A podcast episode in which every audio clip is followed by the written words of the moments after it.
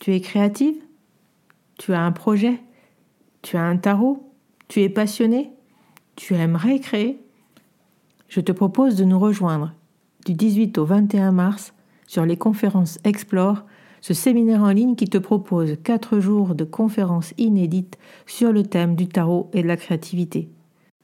Pour t'inscrire, rien de plus simple, va sur le site taramaga.podia.com, je répète taramaga.podia.com, clique sur la rubrique conférence et rejoins-nous.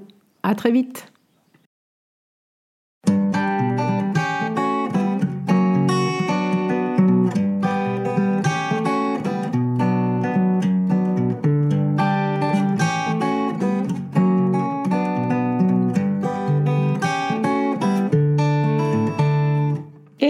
bienvenue sur le podcast Magicien, un podcast qui va parler tarot, mais aussi d'entrepreneuriat, de liberté et de comment oser prendre sa place.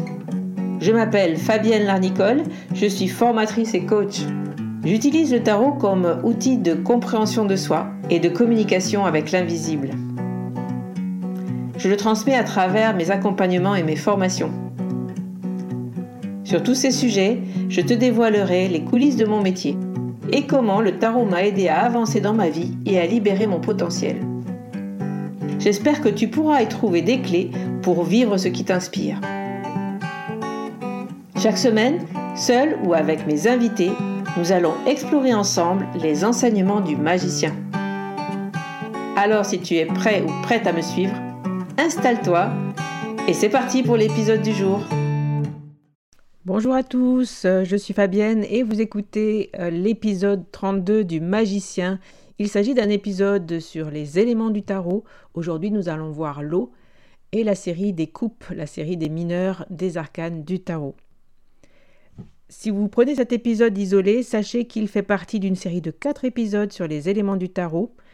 Si tu veux retrouver euh, le premier, c'est l'épisode 28 sur l'air, donc sur la série des épées et l'élément R euh, qui va nous parler d'inspiration et de réflexion, et l'épisode 31, l'épisode sur la Terre euh, et la série des deniers sur l'ancrage et sur ce que l'on crée. Aujourd'hui, on va donc parler de l'eau. L'eau est reliée à la série des coupes dans le tarot. Cette série symbolise le monde de nos émotions et de nos ressentis. L'eau permet le mouvement, elle fluidifie, elle nettoie. Sur la graine que nous avons semée dans les épisodes précédents, elle va jouer le rôle de catalyseur. Hein, dans l'épisode de la Terre, nous avons vu que nous, avons semé la graine, une graine pour concrétiser nos projets. Après la réflexion et l'inspiration que nous, avons trouvées dans l'élément R et dans la série des épées, nous avons pu ancrer nos intentions en semant cette graine dans la terre. Et aujourd'hui, l'eau va nous permettre justement de, bah, de faire pousser cette graine hein, euh, et de pouvoir faire grandir euh, notre, euh, notre création, ce que l'on souhaite mettre en place dans nos vies. Ces, quatre épisodes, hein, je, les, je les ai construits pour toujours en réfléchissant aux, aux choses que l'on veut créer, un projet, quelque chose que vous avez envie de, de mettre en place. Et voir comment les éléments du tarot justement résonnent dans ce processus et c'est pour ça que je les ai mis dans un certain ordre et que si vous n'avez pas écouté les premiers, je vous invite donc à retrouver l'épisode 28 et les épisodes 31 euh, pour euh, écouter et pour commencer le processus du départ. Dans le processus créatif, l'eau va nous permettre de libérer les émotions qui pourraient se cristalliser en peur à un moment donné, on va commencer un projet, on a démarré quelque chose, et puis tout le monde euh, connaît ce moment-là, ce moment où tout d'un coup on se dit mais pourquoi j'ai fait ça? Pourquoi j'ai mis en place cette chose-là? Je ne vais jamais y arriver, je ne suis pas prête, ben, je ne suis pas légitime. Et toutes ces émotions, euh, tous ces ressentis que l'on a à ce moment-là, ben, peut se cristalliser en peur, et ces peurs nous empêchent, nous empêchent d'avancer. On a vu dans la série des épées qu'on va retomber peut-être justement au point de départ avec ses croyances limitantes, avec ces, cartes qui nous parlent de ben, je pense que je ne suis pas capable, je ne pense que ce n'est pas possible pour moi et donc j'arrête là. Donc dans notre processus créatif, on pourrait complètement tomber dans cette peur et du coup s'arrêter là et ne pas aller jusqu'à la série des bâtons. Encore une fois, je trouve que c'est la série la plus complexe euh, à intégrer dans une compréhension globale parce que les émotions, euh, c'est pas visible. C'est vraiment, là, on va rentrer dans le monde de nos ressentis. Avec cette série de l'eau, on va voir qu'elle est très mouvante, hein, comme cette eau qui, qui, est fluide et qui, qui, nous passe entre les doigts, euh, qui court dans la rivière. L'eau, c'est un élément qu'on a du mal à, à garder, qu'on a du mal à, comprendre aussi, à bien, euh, comment dire, euh,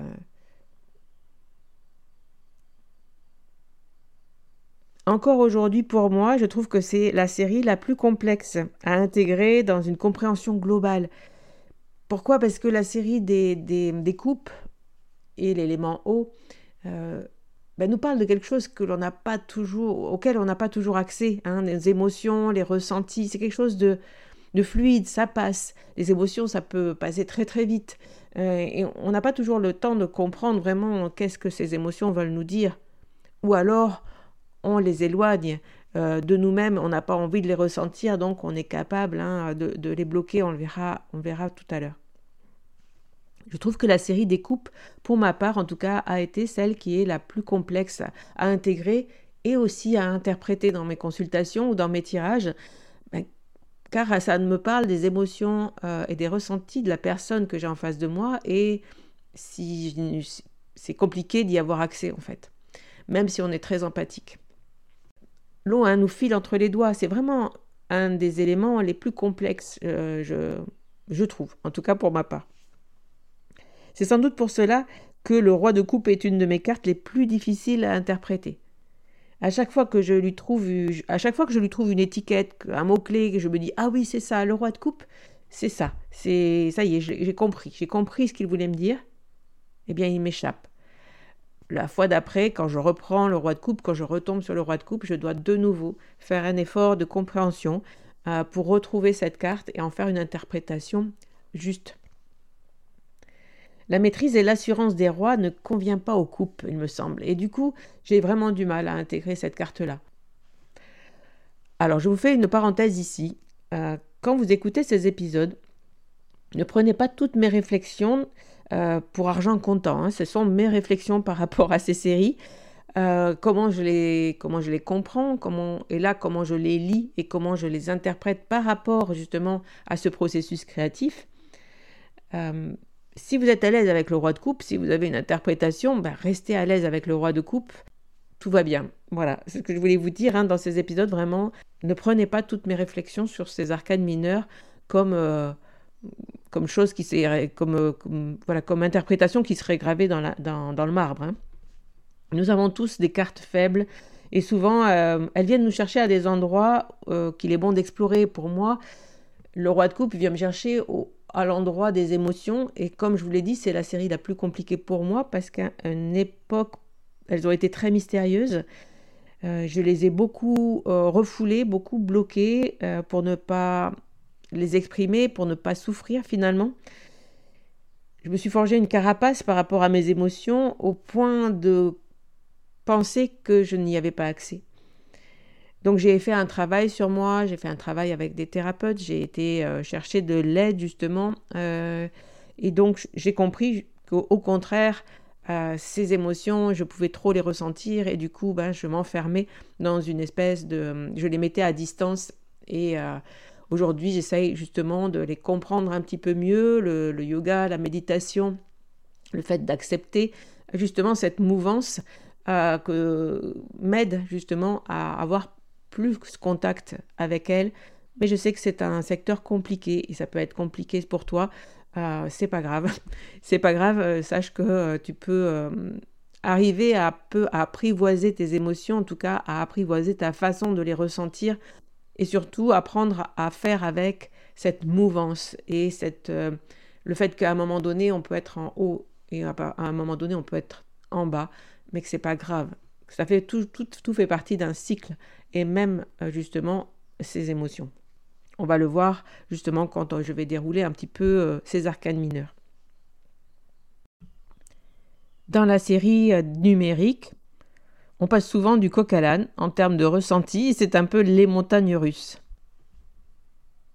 On démarre très très fort avec, avec cet as majestueux qui déborde d'amour et on termine tout aussi fort dans le bonheur euh, et dans la joie du partage avec le 10 de coupe.